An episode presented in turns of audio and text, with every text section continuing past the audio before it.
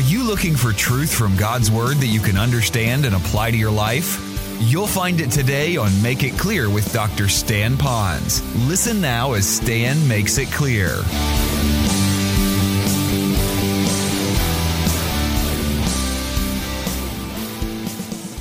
A promise is either unconditional or it isn't. There is no middle ground. If salvation is on the basis of trying, then it is not on the basis of trusting. But it is faith, not works, grace, not law, belief, not behavior, which is the basis and the foundation of all that God gives to us. And then, if I think that keeping the law, why it can't save me, it's because our situation becomes hopeless. Look in verse 15. For the law brings about wrath, but where there is no law, there is no violation. Basically, it's saying here that it's hopeless if I think I can be saved by the law because once I have the law here, it's only going to do one thing it's going to condemn me. And therefore, if there was no law, I wouldn't break the law. If I didn't break the law, I wouldn't be condemned because there is no law to break. So that's why the law is there. Let me see if I can make some sense for you this way. The question now would be why was the law given? Primarily, it's given for this reason. I'm going to tell you what the world will tell you. The world will tell you all religions are good. They all have little principles in there that if you live by these principles, that it makes the world a better place to live. And so religion is good because they've got these great principles to live by.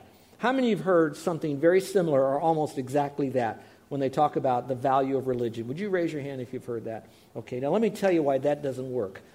Because if you go back to them and you say, So you think religion is really good and it's very valuable, then why don't you ask them about some of the religions of the Middle East? If we followed their teaching, what have they done to people? What have they done to women? What have they done to their belief system? So that doesn't really work. So, what's the purpose of the law? What value is the law? Well, first of all, the law is to tell you, listen carefully, it's God's divine standard of righteousness. He sets that up. Now, once he sets that up, the problem is Satan says, go keep the law so you can go to heaven. What God says, no, I wanted to show you this is how good you have to be in order to go to heaven. Then he says, You can't do this. And it's this law now that is actually condemning you. So this law is putting you underneath the present and the future wrath of God because it's out there and you can't keep it. Now, it's good to not kill people. It's good not to steal. It's not good to, you know, have sex with your neighbor's wife, etc. We get all of that. That's all good principles. But as far as salvation, none of that can get us into heaven. So now we see ourselves hopelessly lost. Let's go a little bit further. Presently and future condemned. And now we see, uh oh, I need help. So now what does the law do? According to Galatians, the law now says you need a Savior. You can't save yourself. This law can't save you. The best it can do is condemn you. So now you need a Savior. So now what it is, is Jesus over here, like in a, a lifeguard suit, says, I'm going to save you. I'm going to rescue you. You are drowning in your sin, and you will go to hell. And so he is right there ready to jump off the lifeguard stand, which he did, goes to the cross, pay for our sin, and now he will rescue anyone who will place their faith in Christ. I would have never, watch this, I would have never known I transgressed and needed a Savior unless there was a law. That's the point that this is making here. So it's hopeless. So we need to keep some of these things in mind because if we do, it'll help us understand these truths so much more. I put James chapter 2 in here for you. Did you see that? Because some of you might be at the persuasion says, okay, I might not be able to keep all of the law, but I might be able to keep some of the law. When I hear that, it's like saying you're almost pregnant. You know, are you pregnant or not pregnant? You know, you know what I'm trying to say. Is, is there some like kind of neat sins and some bad sins? I, I don't think so. It's like um, I, I don't know if you've ever had this happen. I, we, our family was invited to this beautiful country club community in Texas, up in Boerne and uh, the Dominion. And these people lived in this house, and they just had it built, and they wanted us to come and bless their house, bring our boys over, and have a sleepover the night we'd have kind of food and fellowship and play some games. I know I did play games, but play games and all of that. And so in the middle of the night, I hear this crash bang, and I come up real quick, and our older boy, Somehow he got lost in the house looking for the bathroom. We were on the second floor. They didn't have all the furniture in the house. He tumbled down the stairs and he put his foot through the drywall of a brand new house that they haven't lived in in a week that was just built, a million dollar home. And we have, how do we fix this? Right there where everybody will see, so no matter how much you try to repair that, you can't. our son Greg comes up and he says, Dad, Dad, don't worry. I've only put a hole in a part of the wall. Well, did you catch what I'm saying? You break the law in one point, you're guilty of the whole thing. We've got a big problem here. And of course, the people were just like I believe all of you were. Oh, don't worry about it, Pastor. That's okay. Really love you. That can happen to anybody. Our kids could do that too. We'll get it repaired. We have the money to do that. That was really great. Never came back to church again. Now, I'm joking on that last part, okay? But I have to tell you, when you break the glass, you break the whole glass, you got a problem. Are you getting this? Are you having a hard time with that? Let me use one other illustration because I got some kids in here. I love doing this one. Don't you ever do this at home, okay? Let's say that I'm on, on Kauai over the uh, Waimea Canyon here, and I'm on one side, and there's the other side of Waimea Canyon, and that's going to represent that other chair over there is the Waimea Canyon, and I'm over here. And I want to get over there, but I don't want to have to drive all around and go see that. So I want to get over there. So all of a sudden, I realize there is a sky chain on a sky hook hanging down. Now, this gets really weird, but you'll get it in a moment. But each link on that chain represents one of the Ten Commandments. There's ten of them. Although we've already made the case there was more than the 10 in the context of Scripture. I'm just using 10 because that's the one that most people think about. So let's just say that I got this sky chain, and I'm going to grab a hold of this sky chain, and I'm going to swing across the Waimea Canyon and get to the other side. So as I get ready to get the sky chain, and I'm ready to swing, it's okay because only one of those links are broken. Now that means I'm only going to fall how far? That far?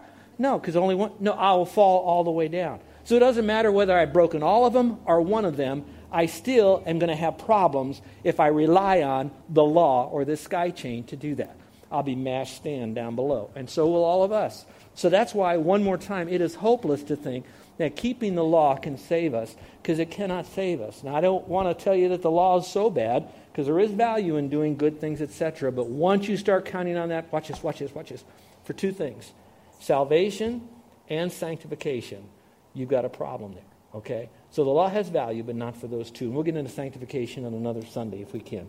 All right, I hope that makes a little bit more sense to you. So let's go a little bit further and answer the question what about faith? All right, two verses and we'll be done. What about faith?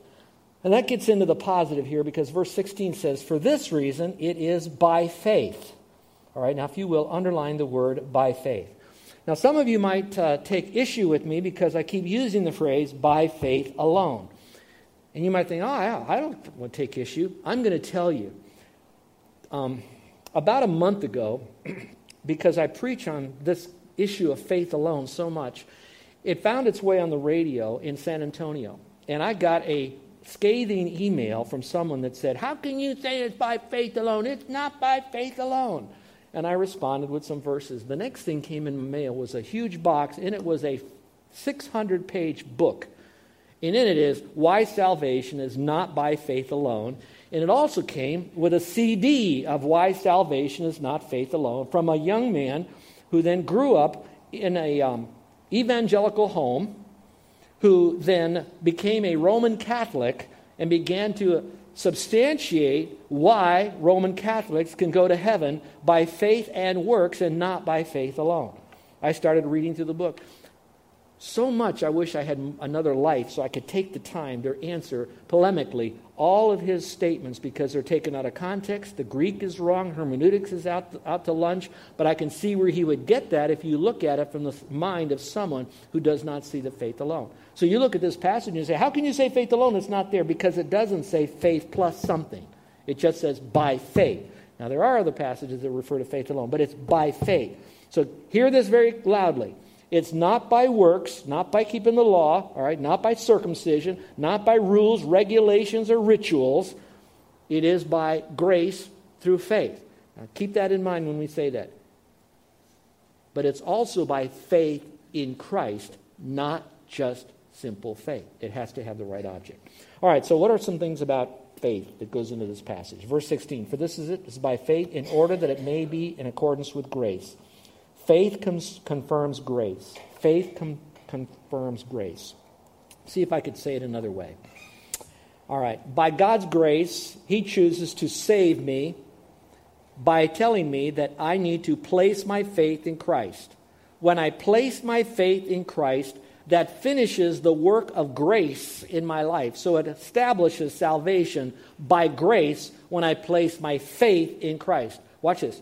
If I then see God's grace in front of me, but I then say, I'm going to be good instead, that does not establish grace any longer. What that establishes is a by works righteousness.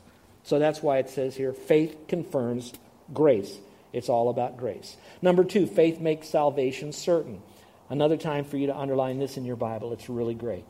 It says, For this reason it is by faith, in order that it may be in accordance with grace, so that the promise will be guaranteed to all the descendants. Underline the word guaranteed.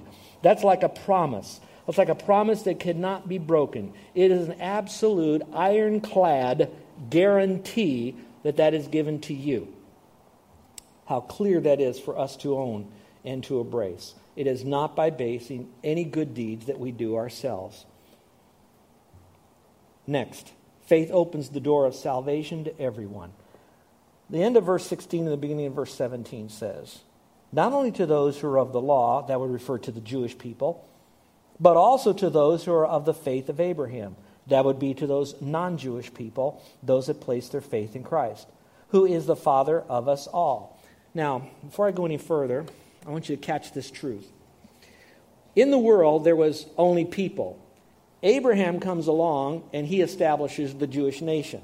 So, in a sense, strictly speaking, there were no Gentiles until you had the Jewish people. Now, I'm, not, I'm making that as a strictly speaking sense right here. Now, what it's saying is those people who place their faith in Christ, Abraham, watch this, becomes the father of all of them for a lot of reasons because he was the one who made it clear that salvation was by faith in the Lord. And that's why he becomes, in a sense, our Father through our faith alone in Jesus Christ, not based on any good works we do. Let's go a little bit further. Not only to those of the law, but to those who are the faith of Abraham, who is the father of us all, as it is written, a father of many nations have I made you. You might be interested to know that the word Gentile means nations. A father of many Gentiles have I made you. So that would be us who are non Jews. He became our father in a sense. So we became Jewish spiritually when we placed our faith alone in Jesus Christ. And that sends it in a wonderful position for us. Now, this verse brings me to two conclusions. This tells me that anyone can get saved. It's talking about Jewish people can get saved because it's by faith. Gentiles can be saved. It's by faith. So that lets me know that I need to give the gospel to everybody, which brings me to my second conclusion is this. It is very right, listen up, people. It is very right that we as a body support our missionaries. Because they're the ones that are in country that we may never get to. These are the ones who have risked their lives, who stepped out on faith to separate from families, to go into a people group who oftentimes have never heard about Christ. And they're the ones to say that these are the ones that they still need to trust Christ as their personal Savior. Listen, why we believe in global evangelism, why we believe in local evangelism, is because if people, here it is, if people do not hear a clear gospel message and trust Christ as their Savior, I don't care what people group they are, they will not have eternal life. Therefore, we are passionate about encouraging Christians, once they come to know Christ, to come alongside others for the purpose of probing them with the gospel. Why we want to spend our money on supporting missionaries. Why we ourselves want to go on short term mission trips. Why we ourselves might be asking ourselves, hey, we're the second miler of our life. Maybe we should do some mission work so we can take the message to all people groups because it's salvation by faith alone. So to me, this very much excites me.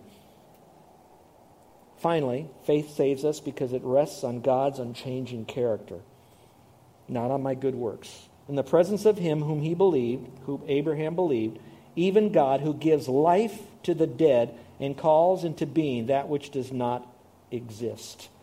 Wow, that is huge. On God's unchanging character. All right. You are so patient with me, but I got to give you this one last truth, and I'll give you application. We'll be gone. Remember my timeline up here? We had Abraham, and then through him it said that you're going to have so many people through you, and it's through your heritage, posterity, that there's going to be the pardon for sin because through you is going to be the Savior, the one who will actually do the work of salvation, dying and rising again. You're placing your faith in God who's going to send a future Savior over here. And all of a sudden, you've got Abraham. He's hearing all of this stuff. He's shriveling up. His wife is shriveling up. All their organs are basically, reproductive organs are dead inside of them. In fact, Hebrews 11 says they were dead, dead, dead, dead, dead, dead inside of him. And now you can imagine why Abraham was thinking, now, how in the world could God do this? Because we are effectively, reproductively dead and now he is saying, I believe this God who still says that out of me many nations will be blessed, many people groups will be blessed, there'll be pardon and posterity and land and all of that. And look, we're dead, wife. I'm dead. How is this going to happen? But I'm going to believe God's going to do this. And that's why the scripture says, Who could raise him from the dead? Not that Abraham was all dead, dead, dead, but that which is to the promise was dead, dead, dead, dead, dead. God had to give him life in some measure, do a miracle. So he was believing in a miracle working God. Did you catch that? Now let's take that a little bit further. Now he finally gets a son that God approves of, which is whom? Isaac. Now he takes he hears from God that he's supposed to take Isaac up this little mountain over here and then kill this Isaac and use him as a sacrifice.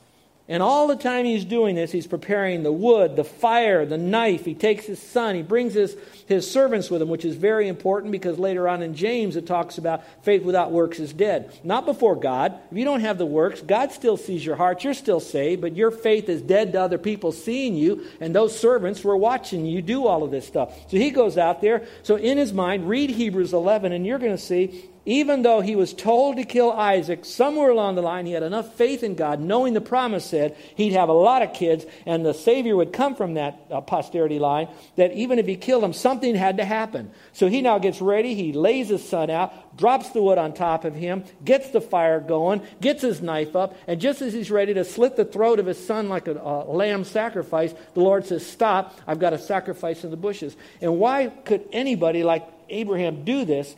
Because he knew ahead of time that God had a promise and he would keep his promise. So he is believe watch this, he's believing in the very nature and character of God. So I didn't see Jesus die on a cross. All I have left to believe is what I read in Scripture and to count on its veracity. All I have is to be able to see how God has worked and changed the lives of, of people throughout history to know that, that this is true. But it's still, it's still, it's still a leap of faith. Okay? And that's what Abraham had to do. And that's why God says, works are the easy part, faith is the hard part. And it was that faith that I see and recognize, and I reward that faith. Scripture says. Well, what are my final thoughts? Well, the law can never save anyone because it cannot change human nature. An old TV show called The Streets of San Francisco, you old timers. Remember Detective Mike Stone? He said this All the laws in the world won't stop one man with a gun. And I'd like to take that into current events today. And you can see, you can make all the laws you want. You can go back and visit everything that's happening in Missouri, everything that might be happening in New York, everything that be happening in Honolulu. I don't care how many laws you have. You can try to hopefully try to control humanity by, by those laws. But the one thing you can't do is you can't fix it unless the person's heart is changed. Now, stay with me. When the United States Constitution was set up, it was built upon the premise of believing that there was a changed heart within the people. So the Constitution was to basically guide humanity, true, but Christians mostly, because we had the capacity to be able to do these things and live by these things, because it's a republic, not a democracy. And number two, faith can save you because it rests on Christ, who has the power to change you from the inside out to make you a new person in Christ. It's all Christ, it's all faith. Laws only condemn, faith gives you freedom in Christ. Free grace in Christ. Let's pray, shall we, with every head bowed and every eye closed. I know I'm beating this drum of faith alone, and it's not by works. I want you to see that the law is very inferior, cannot save. It can condemn and point you to Christ. It can certainly do that but it can't save you. But the good part about the law is it does point you to Christ. It's kind of letting you know you're drowning and you can feel the chokingness of it. And it's saying there is a Savior and He's right there to save. And what you need to do is just reach out in faith. You don't have to walk an aisle. You don't have to stand up. You don't have to raise your hand. You don't have to do anything, whether it's a religious good deed like water baptism or even communion that we'll be experiencing here in just a moment. It's none of that. Those are all outward things. It's an inward thing where that in our own heart we realize that Jesus is the Lord who died and rose again, and that going to heaven is not by works, not by keeping the law, man made laws, religious laws, social laws.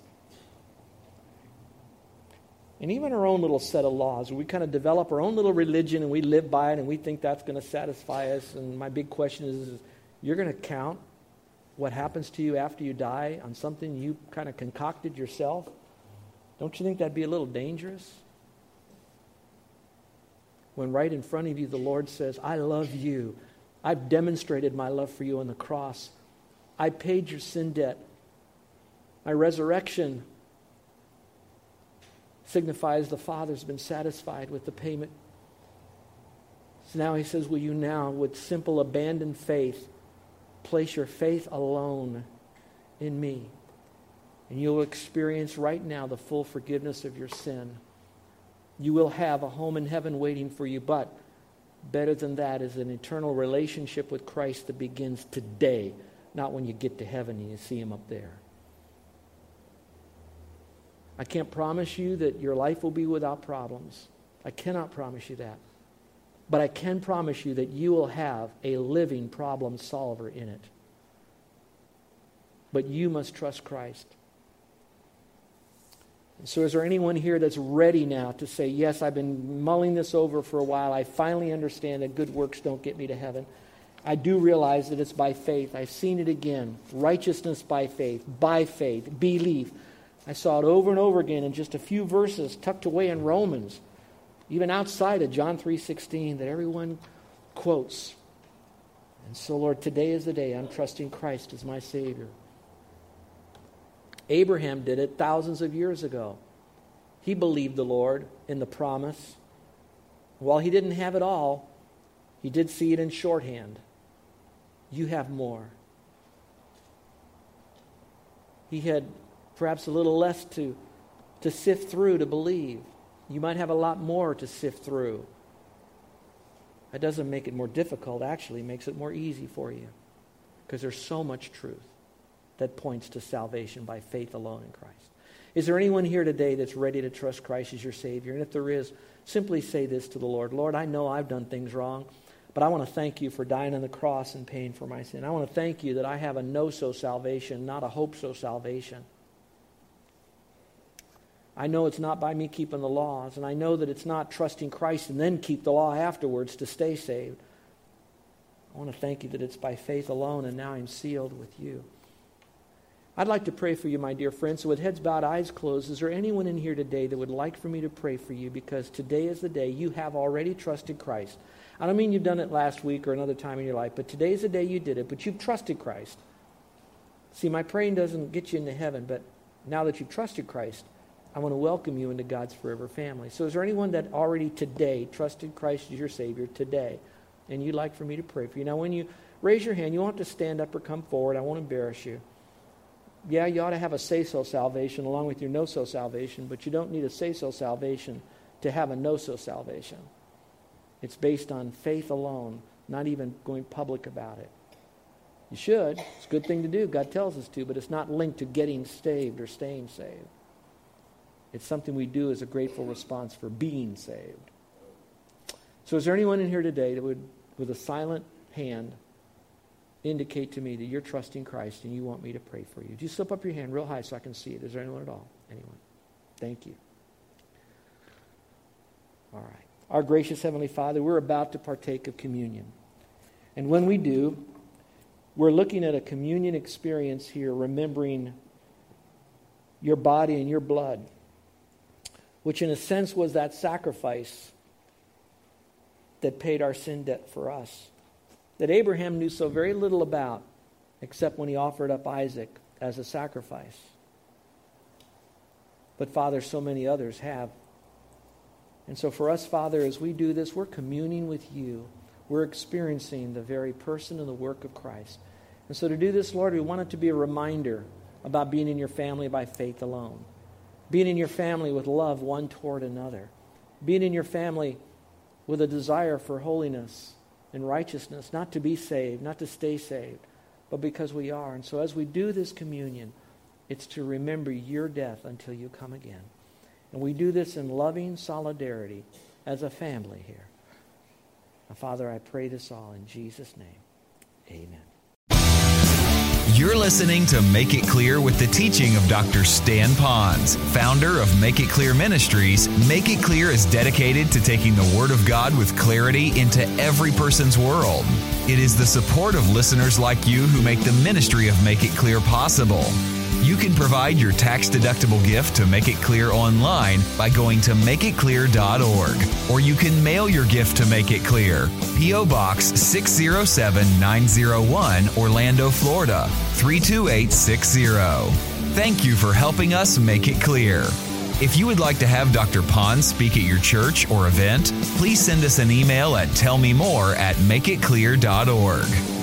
Thank you, and remember to make it clear.